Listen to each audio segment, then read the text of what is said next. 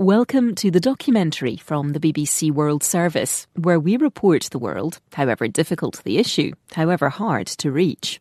Podcasts from the BBC World Service are supported by advertising. Hello, I'm Caroline Barker, and welcome to this bonus episode in the documentary from the BBC World Service. I host the BBC Sports Hour. We're less about the scores and tactics, more interested how sport and society meet and hearing the personal stories behind the stars of sport. On Sunday, the 11th of February, the most watched annual sporting game in the world takes place. Las Vegas, with its neon flashing and its one armed bandits crashing.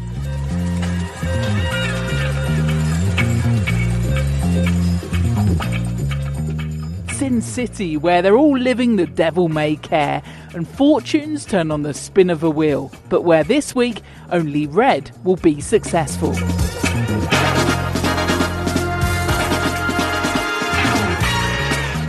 On Sunday, either defending champions Kansas City or the San Francisco 49ers will celebrate lifting the Vince Lombardi trophy in the wildest party city on earth. Touchdown, San Francisco! Aiyuk, Aiyuk, Aiyuk is on fire! That happens.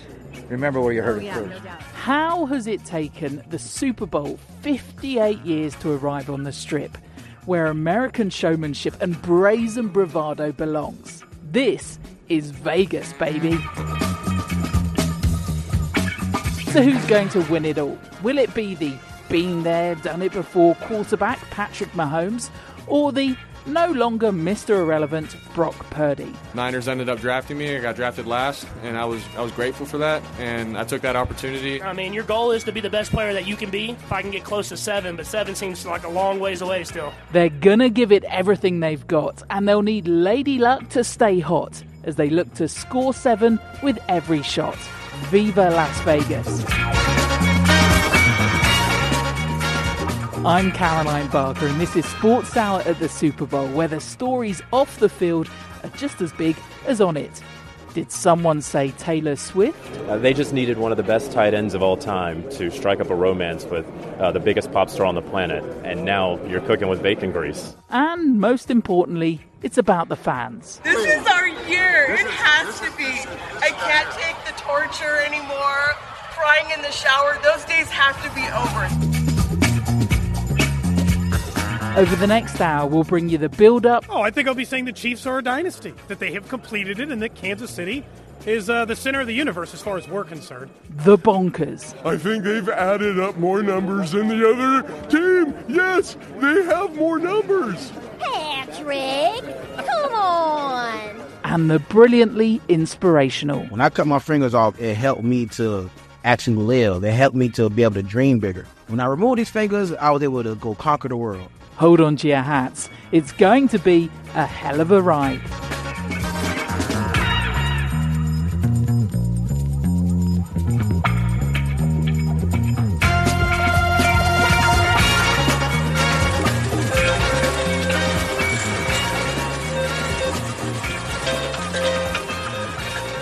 There's a few reasons you come to Vegas. Mainly, it's to gamble. Perhaps you're on a bachelor or bachelorette party, maybe even to get married. You can take in a magic show or see Adele. But Super Bowl weekend in Vegas cuts differently. A cab driver told me a hotel room normally $500 is costing 4,000 this weekend, and ticket prices, well, they'd make your eyes water. That's because Super Bowl Sunday is effectively a public holiday. Those who don't watch another game all season happily settle down in front of the TV. And sure, some are more interested in the halftime show. For the record, it's Usher this year. But whoever you are, fan, coach, player, it's a really important day. And this year, it's impossible to avoid talking about Taylor Swift. She's giving a concert in Tokyo on Saturday, but is expected here by Sunday. Kick-off 3:30 local time to watch her Kansas City boyfriend Travis Kelce. She's uh, she's unbelievable. She's uh, she's rewriting the history books herself. Uh, I told her I'll have to hold up my end of the bargain and come home some hardware too. It's a real rarity to see the Super Bowl through the eyes of a player's partner, but that's exactly what we're going to do in the company of Cindy Feasel, who met her husband, former Seattle Seahawk Grant, when he was just starting out on the road to the NFL. And Cindy, well, she went along for the ride. Grant loved football, and football was a huge part of our life. So even when he wasn't playing in the game, we were watching it somehow, some way. For you, as I mean, you can tell us about how you met as sweethearts, but but was that very much part of your life before meeting Grant? Of course, of course, because um, I didn't really know he was an athlete. I just thought he was a. I, I'll use the word hot guy now. I just thought he was a great looking guy. He was from Southern California and he looked just like the typical surfer dude. That's what he looked like. you know, he was six seven.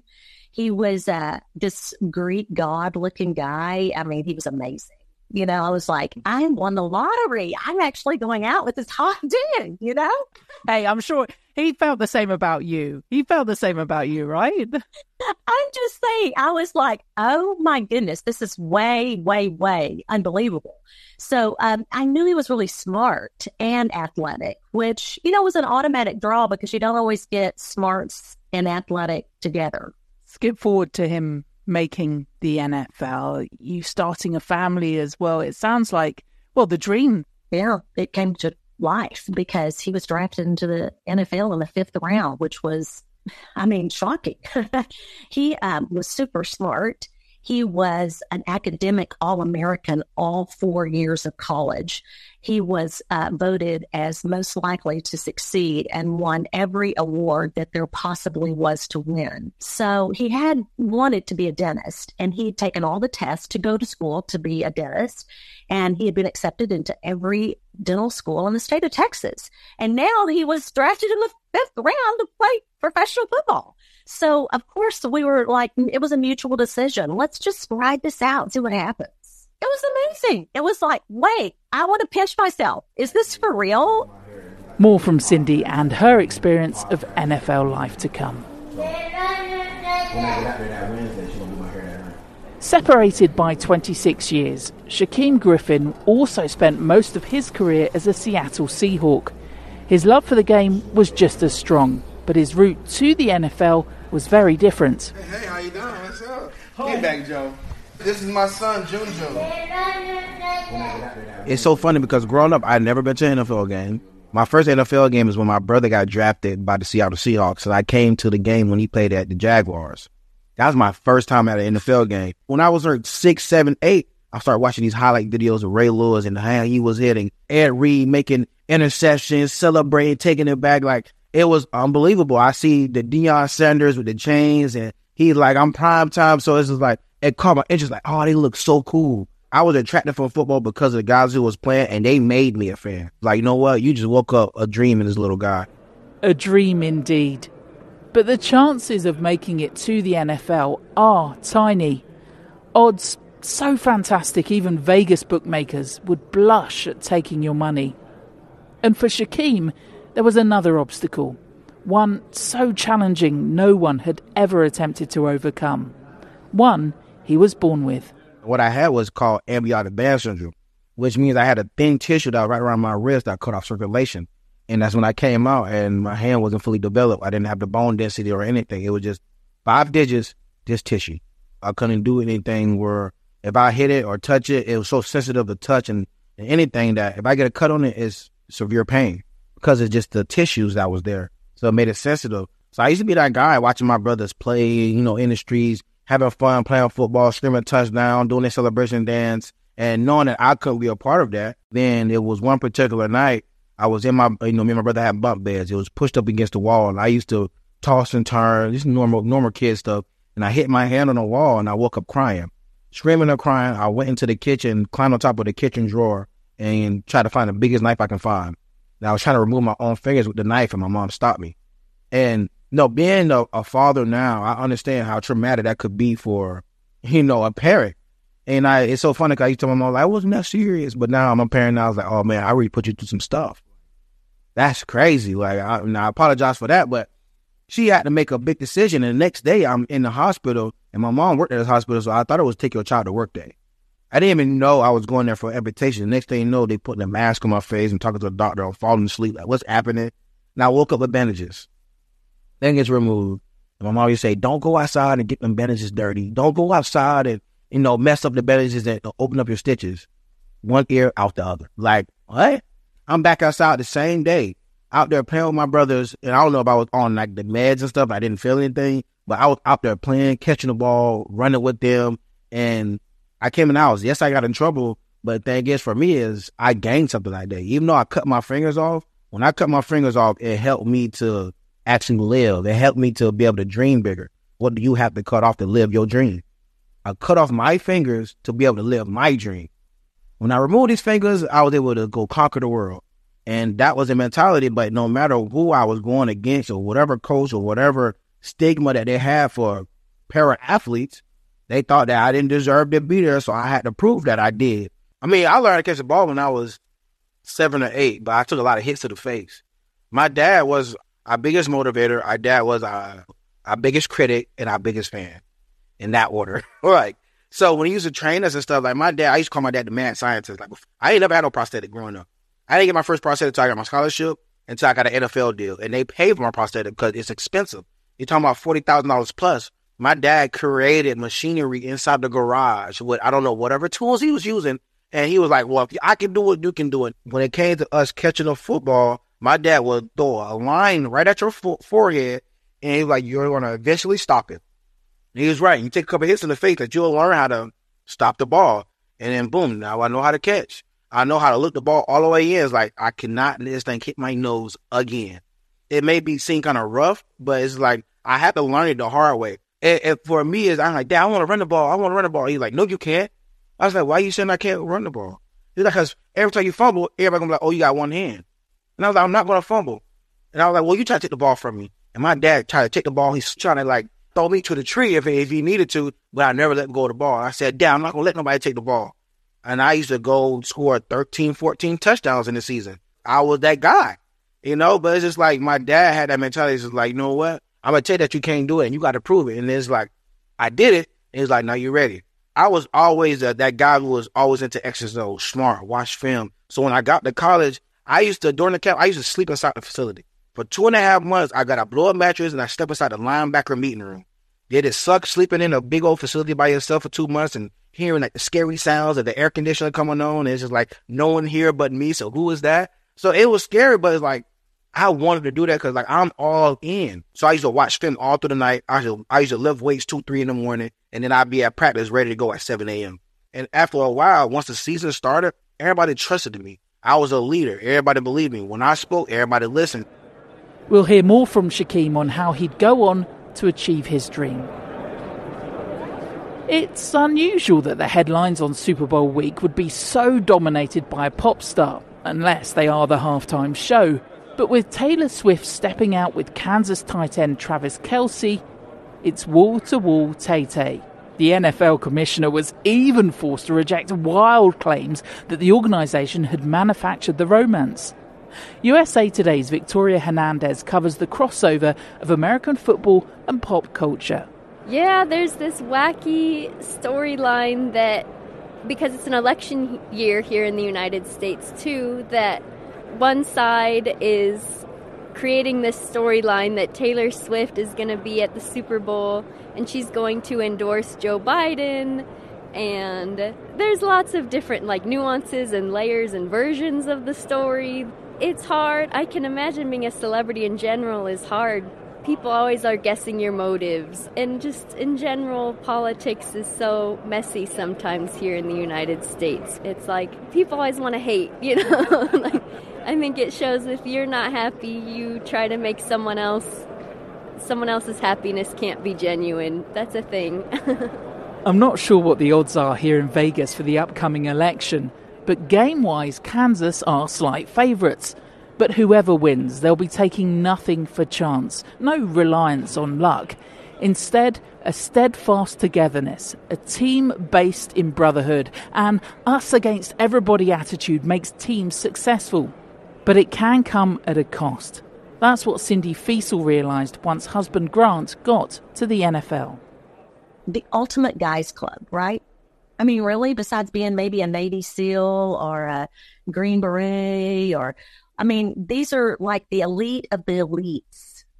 And it automatically put a big deficit between me and him because I wasn't in that club. He was. So all of a sudden, my dreams and plans and his dreams and plans were different. It was exciting and wonderful. I was happy for him and so appreciative of what was happening to us, but yet not really having any identification of my own, if that makes sense. Absolutely. Absolutely. And people didn't talk about that back in the 80s. It was more what the man wanted and not so much what the woman wanted. And I was an artist. I had hopes and dreams about that. But he was excited, and I got caught up in the excitement too because it's amazing, you know, going to games and being at NFL games and being 20 years old and thinking your husband's a part of this. It was an amazing experience. It sounds, in parts, isolating. Very. And I like that word. I was isolated. He knew all the guys I didn't know anyone. Uh, lonely.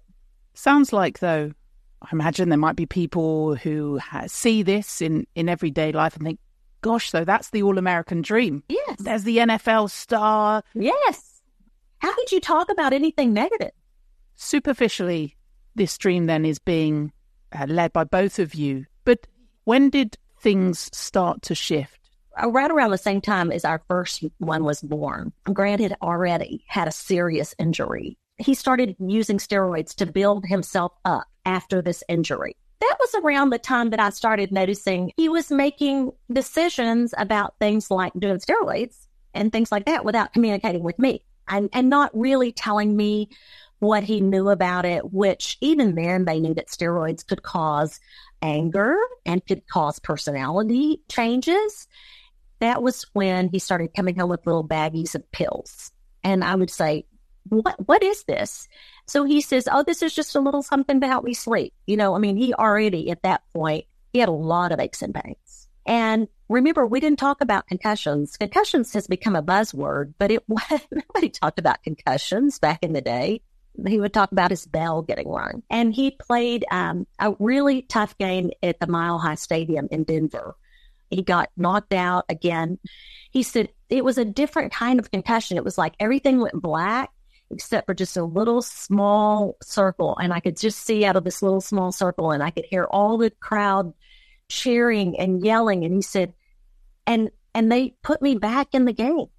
I mean, so none of those things sounded normal to me. I know you say you're not communicating, but clearly you love him. Ah, yes. So do you try and have these conversations with him? You know, that's not normal. That shouldn't be happening. Grant's concussions, it didn't seem to be made as big a deal on these NFL teams. It just wasn't. And he continued to play. And it was almost like I said to myself, oh, well, you know what? You're not on crutches and nothing's broken. So I guess you're good. I mean, a concussion is an invisible injury, right? We don't see it. I now know that your brain is like jello. And so every hit counts it's not a concussion. It's every time your brain is shaken, you know, it's mashing around against your skull. It's not good. We all love football and we all get caught up in the game. But the bottom line is, is people think that, you know, these people aren't real. And these plays every game doesn't affect them and their lives, but it does. And players are more likely to have ALS and dementia Parkinson's disease, all of these things are more likely for an NFL player than they are for anyone else. It's very dangerous, but nobody talks about it. Cindy was beginning to realize her dream life with an NFL star wasn't all it was made out to be, but she had no idea of the nightmare just around the corner. This is the documentary from the BBC World Service.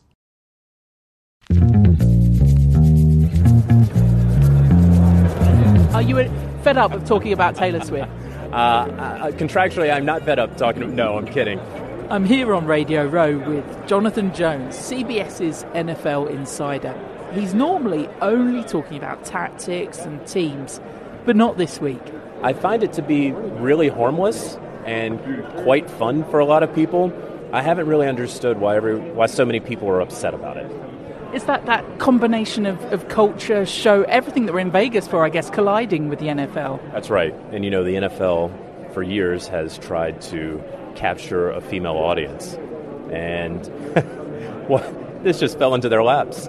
You know, all the years of all the pink jerseys and whatever else the league was trying to do, uh, they just needed one of the best tight ends of all time to strike up a romance with uh, the biggest pop star on the planet.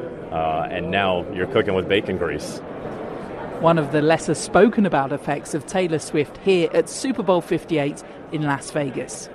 I'm Caroline Barker, and this is Sports Hour at the Super Bowl. When we last heard from Shaquem Griffin, he was fighting hard for his dream to be accepted as even possible.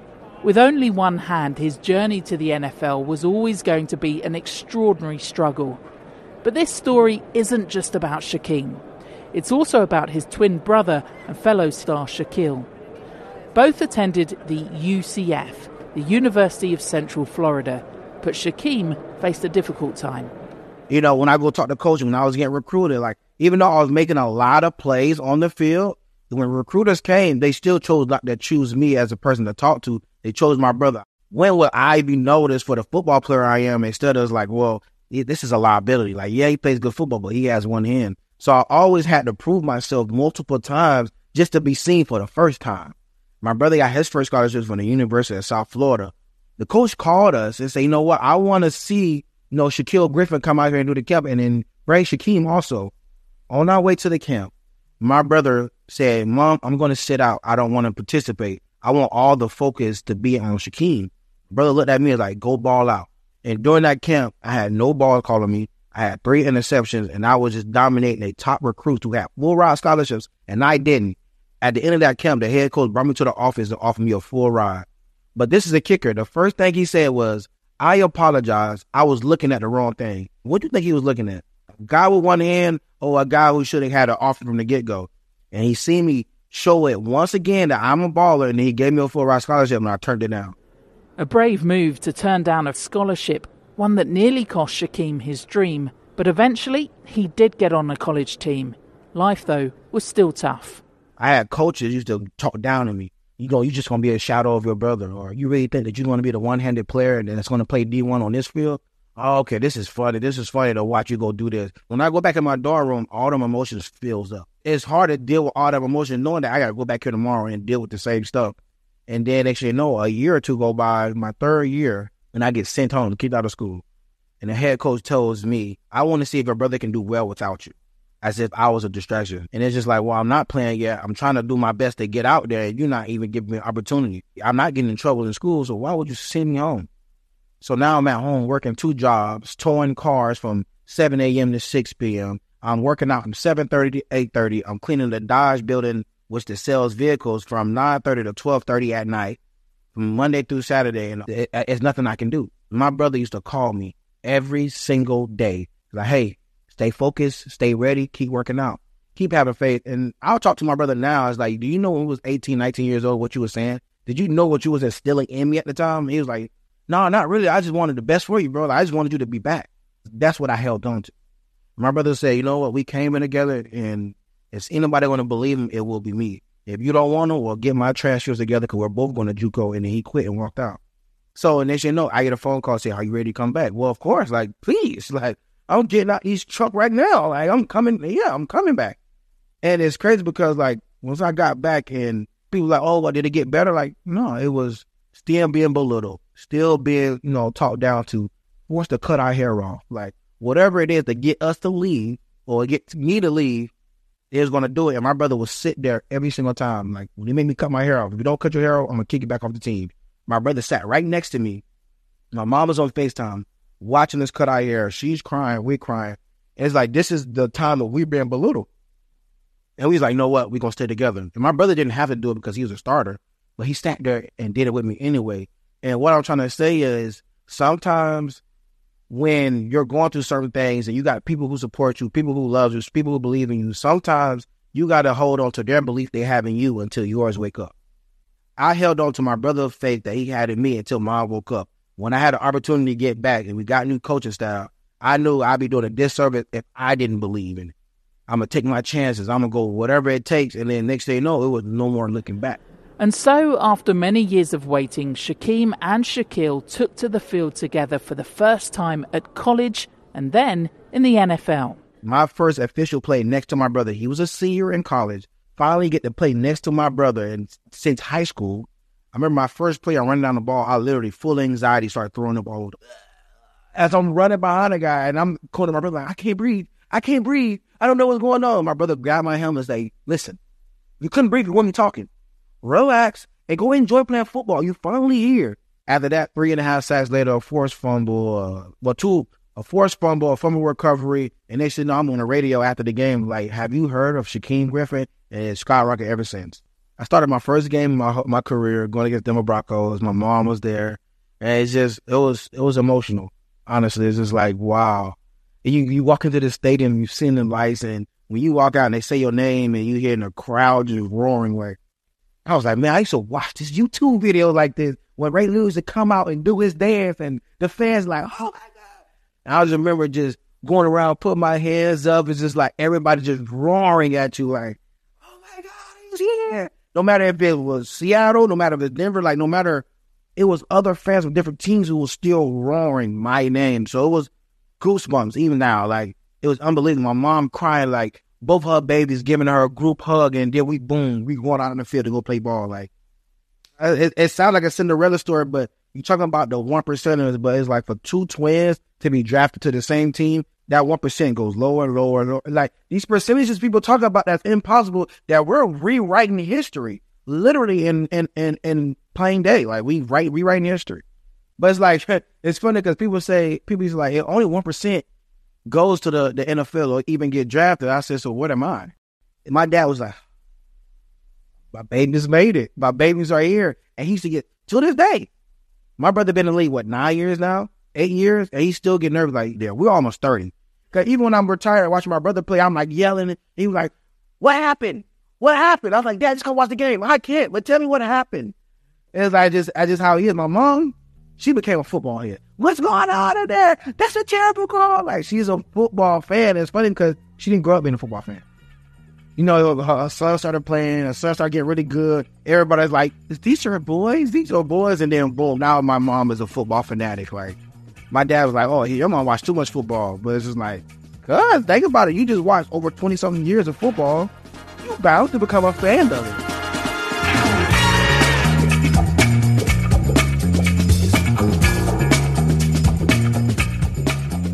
the first one handed player to make it to the NFL. And we'll hear who Shaquem Griffin thinks will win on Sunday here in Las Vegas. The city where the difference between a fairy tale ending and losing it all can be determined by the roll of the dice.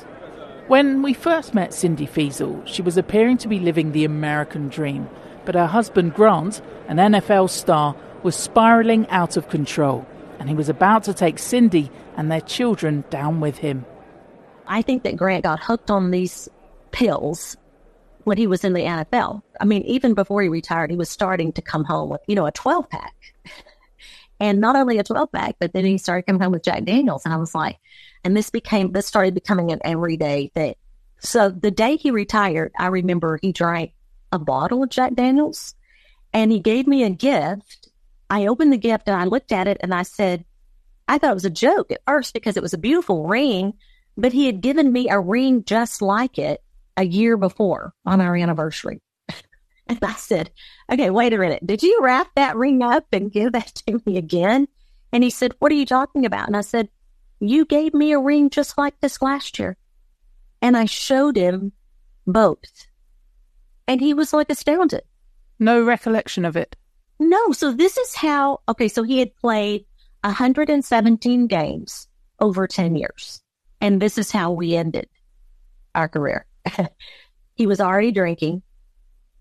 And soon after he retired, he got connected with doctors that were willing to give him painkillers. And um, the alcohol continued to get worse. And then what, even with strangers, and he was hiding it. He would like hide big bottles of Crown Royal big bottles of Jack Daniels. We had a bar in our house and he would hide them in his closet and I would find them when I was putting up clothes. He would say, You don't know how I feel. Everything hurts. This is the only relief I have. By that time, we had three kids. So my third child, I had to have a C section, and I got, um, at the time, don't ask me, but they gave me like two prescriptions of some kind of painkiller just because I'd had the C section. Well, I never took but one because they made me feel terrible. And I didn't even realize until months, months later, I opened up a little cabinet in our bathroom and I saw all of those prescriptions. He had gone and had them filled for me. so that, I mean, it was those kind of things. They weren't good for our marriage. We had a lot of arguments. Mm. I'm a talker and I love to talk about everything. And he would be like, no, no, I, I don't want to talk about this. There's nothing I can do. This is the only relief I can get. And I need you to just leave me alone. I mean, it just, he was impossible. I never dreamed that this amazingly wonderful, gifted, talented, precious Renaissance man. That's who I married, right? Had turned into a stonewalling, I'm not going to discuss anything, like a total personality shift. Again, re- remember, nobody was talking about CTE. nobody was talking about the fact that uh, concussions, all the brain uh, things that could have happened. Grant had played football from age 8 to 32. Imagine how many concussions he had had over all of that span. It changes your personality. The kids, they also are trying to find their way out of all this trauma too because their dad was missing from their life. I mean, we've all been in a free fall ever since Grant died, and he died in 2012. we were married for 29 years of dysfunction. 29 years. All he did for me is fade away from me for 29 years. Grant passed away aged 52. I remember thinking he could finally be free. Uh, he said to me once, I had no idea that what I loved the most would have ended up taking everything that I loved away from me. Profound. You know, so misunderstood. Poor thing. And I didn't have the compassion, empathy, because I had no recourse. All I had was the man that I'd married and loved that changed and didn't want to really communicate about anything with me. And as we got to the very end, we ended up divorcing because he was insane and he was being physically abusive, mentally abusive, and emotionally abusive, and had been for so many years. We were just left standing there, and then he was gone and left us holding this huge mess of a life that he had just not paid any attention to you know, total irresponsibility for everything. And again, an academic All American for four years in college and graduated with a 4.0. How do you explain that? I mean, it's bizarre. I guess it was about five years after he died, I had the nerve and look up CTE. All the symptoms that they listed, Grant had every one of them. I mean, most of the guys that had died ahead of him had all killed themselves. He didn't, but he did. He drank himself to death. He took the slow road. Other people had put a gun in their mouth. you know what I'm saying? Or to their chest. But he took the slow road. Did that give you an answer? Because I hear lots of anger. I don't know whether you blamed yourself or whether you blamed him for, for not knowing why he had taken this path the minute that you looked up, you found that diagnosis. Did that relieve you of some of that that anger, that blame, or relieve your thoughts of him? Yes, it gave me a lot of answers, but yet then I had a whole nother thing that I had to deal with, which was just the grief. I didn't know. But I could have done it. I could have done anything for him. But I truly, I should have just separated from him. Because, you know, there's people in, in our world that blamed me for like putting the last nail in the coffin because I left but I could only have handled so much. You know what I mean? Uh, I mean, it wasn't him. It wasn't him. Now I know that, but I didn't know that then. Moving forward is hard to do.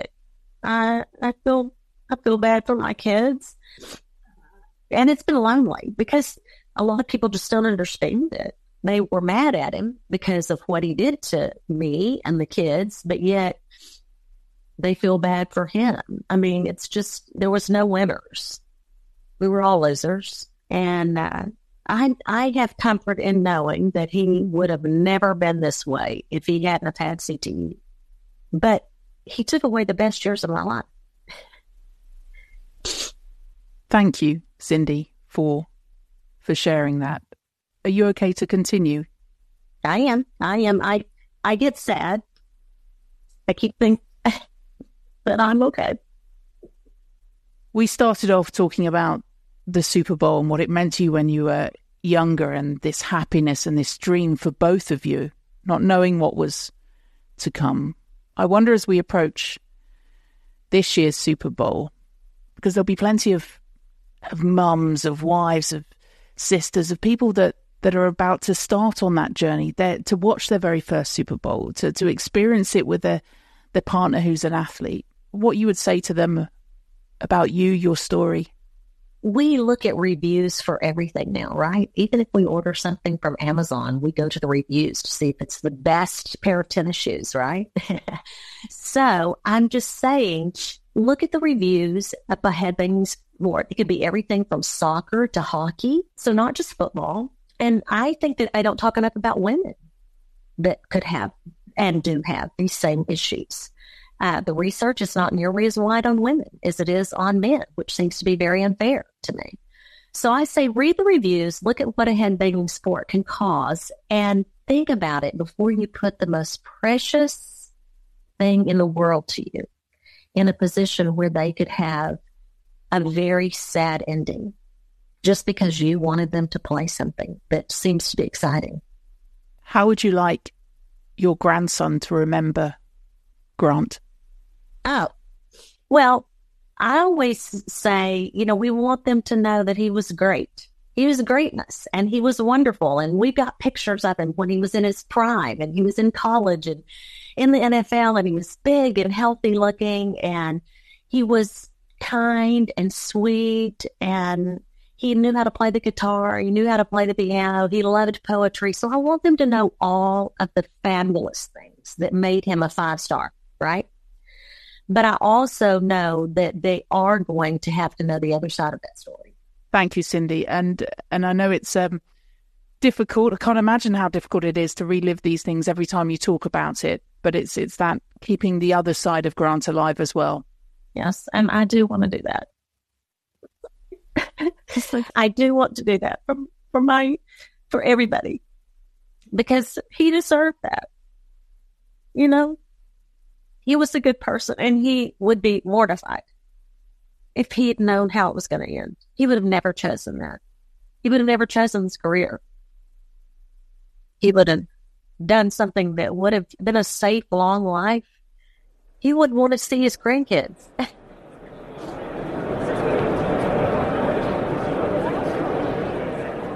Down the famous Las Vegas Boulevard, neon signs are everywhere and have you heard about the new Sphere?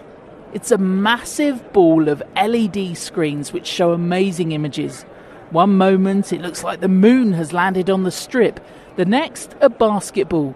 And for Super Bowl week, well, the cartoon character SpongeBob SquarePants. Why?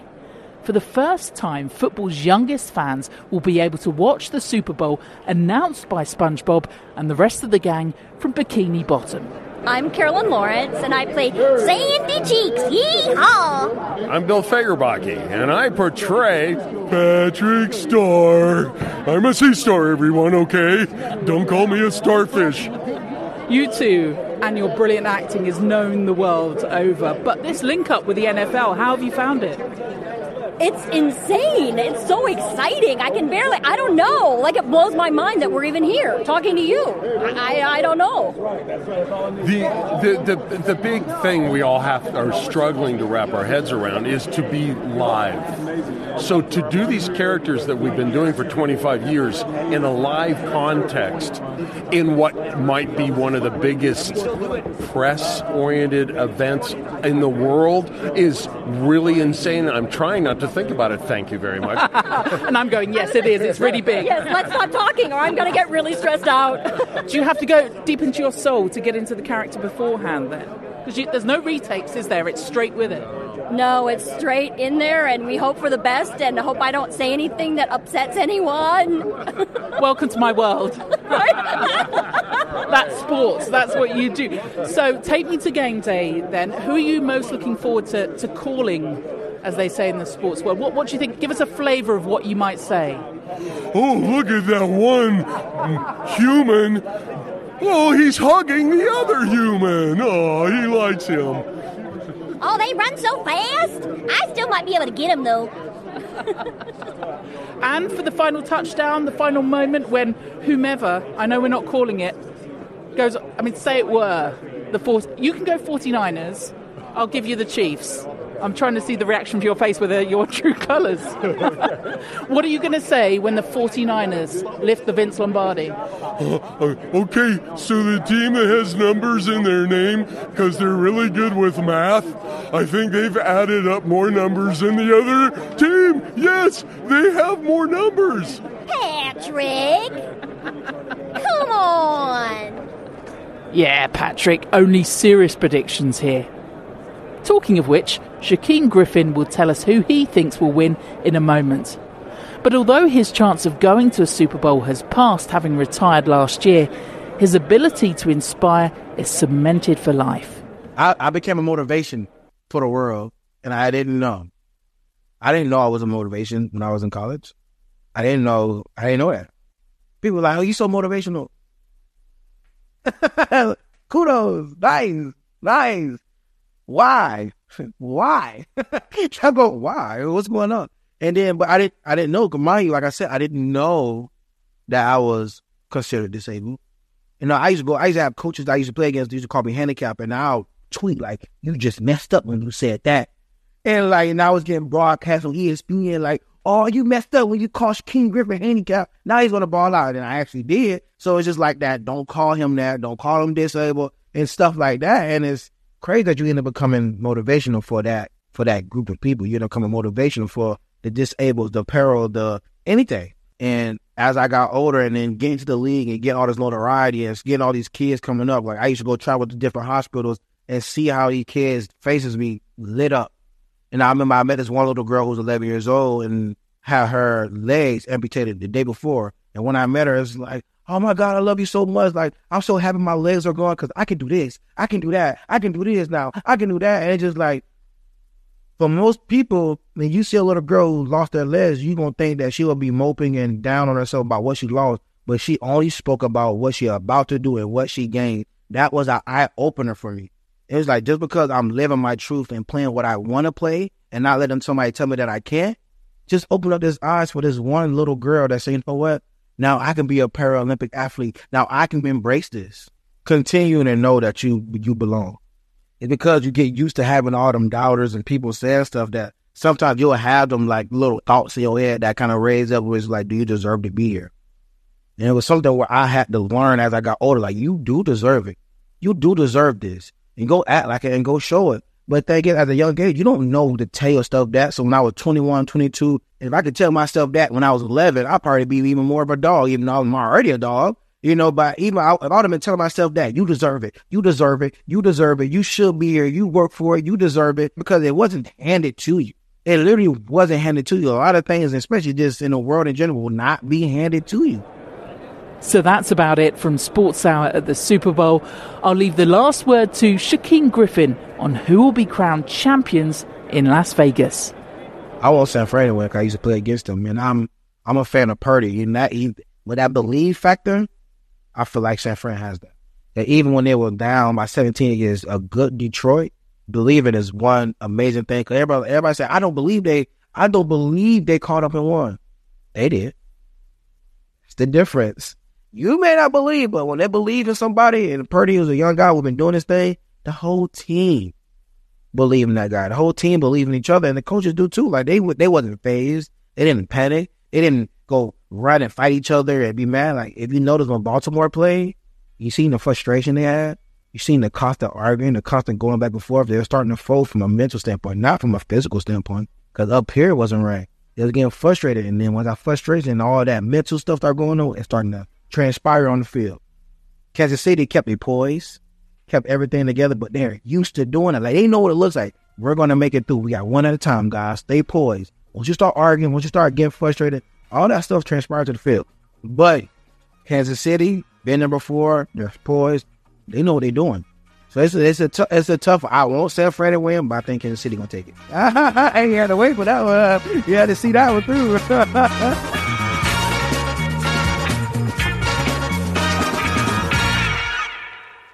From me, Caroline Barker, and producer Joel Hammer, thank you for listening to the documentary on the BBC World Service. And if you're hearing this before Super Bowl 58, enjoy.